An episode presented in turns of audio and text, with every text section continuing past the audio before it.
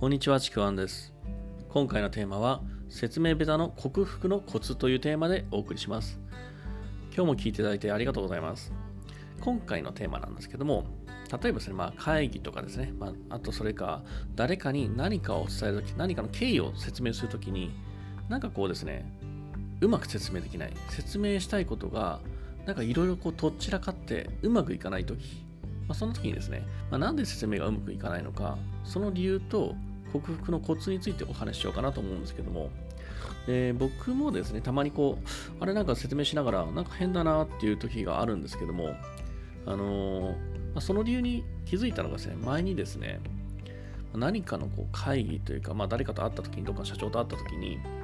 こちらの何かの企画、こうしたいんですって企画をこう説明しようとしたんですけども、その時に、なんかね、すごいうまくいかなかったんですよね。何かこう、他の時にはそんなに説明がうまくいかないことってなかったんですけど、なんかその時にすごくこう、うまくいかなかったんですよ。で、うまくいかなすぎて、こう、結構ですね、自己反省をしたことがあって、で、その時に、なんで、あの、今回説明がうまくいかなかったのかなっていうのがね、まあ、今回だけじゃなくて、今までのこう説明がうまくいかなかった時を思い出してですね、なんでうまくいかなかったかなっていうのがこう考えてたのに、やっとそれが見えてきたんですよね。で、それって結構当たり前だけど、すごく重要なことだったんですよ。で、説明が、まあ、うまくいかない時の理由ってすごく単純なんですよね。こう、言ってしまえば、説明だけをしようとしていたからっていう理由なんですよ。何かこう、こちら側が説明したいことだけをどう説明しようかを考えているから説明がうまくいかないんですよね。で、別にその場って説明するためにある場じゃなくて、相手に伝えるには説明が必要なんではなくて、その説明で何を伝えるのか、これを明確にしなきゃいけないんですよ。伝えることのゴールが必要なんですよね。説明するっていうことは目的ではなくて、ただの手段なんですよ。ただこの手段だけずっと考えてた。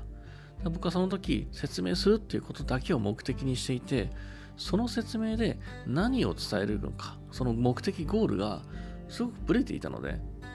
当然ですね、まあいろんな言葉がとっちらかったりとかですね、なんかこう、相手もどの目的に向かって、どのゴールに向かっていってるのかなっていうのが分からなくてですね、もう、どっちもどっちも分からない。ゴールなきゴールに向けて、もう闇雲にこうボールを蹴っているような、そんな状態だったと思うんですよ。まあ、これって別に新たな気づきっていうかもう至極当たり前のことだと思うんですね。説明が上手い人っていうのはもうむしろ普通にそれを目的を考えていて、なぜ考えないのって思うぐらいだと思うんですけども、あの説明が下手な人とかうまくいかない時って、こういうことがまま起きてると思うんですよね。だからこう自分が説明がうましうまくないなとか、何かこう、あ今回うまくいかなかったなっていう時には、本当に根本にあるべきものをね、意識してほしいんですよね。説明をするのではなくて、その説明で何を伝えるのか、伝えるゴールを明確にするっていうこと、本当にこれだけなんですよね。ていうか、これなくして説明なんてできないと思うんですよ。まあ、本当にこう、至極当たり前のことをするっていうことだけですね。で、まあ、このですね、まあ、説明が下手とか、なんか苦手なものとかですね、なんかこう、何かを苦手って思うときには、大抵の場合って、この当たり前の何かが抜けてることって多いんですよね。だから、例えばこう、私苦手だからこうやりたくないんですとか、下手だからやりたくないんですだけで終わらせると、この当たり前の何かも気づかなくて、それが苦手なままになっちゃうんですね。それってなんかすごくもったいなくて、もしこうなんかね、こう克服したいっていうふうに思うんであれば、なんかこうそこで苦手だったからもううまくいかなかったで終わらせずに、なんかこうちゃんと自分の結果に対する評価を行って、それに対して改善を考えてみることってすごく重要なんですね。で、そうしたらまた改善に取り組んで、まあ、準備計画をして次のチャンスに実施する。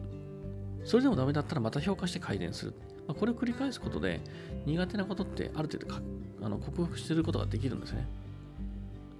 まあ、これいわゆるこう PDCA サイクルっていうんですよね。P っていうのがプラン、D っていうのが実施、C っていうのはチェックの評価。で、A っていうのは Act 改善ですね。アクションの改善。まあ、この PDCA サイクルっていうのを、まあ、結構業務改善のサイクルとして使われるんですけども、これ苦手克服のサイクルでもあるなというふうに僕は思っているので、まあ、ぜひですね、あの苦手なものを克服したいときにはこれをですね、試してもらうといいと思います。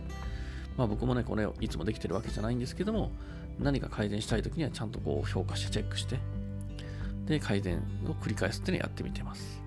まあ、ぜひですね、あのまあ、説明下手っていうだけではなくて、何かこう苦手なことある人はこれをですね、ぜひ試してみてください。というわけでですね、今回は以上になります。説明下手の回復克服のコツというテーマでした。もしよければですね、あのいいねとかフォロー、コメントいただければ嬉しいです。また説明欄の方にはですね、あの僕の自己紹介とか、今の、えー、無料レクチャー、コミュニケーションの方法とか、えー、ありますので、ぜひそちらもご視聴ください。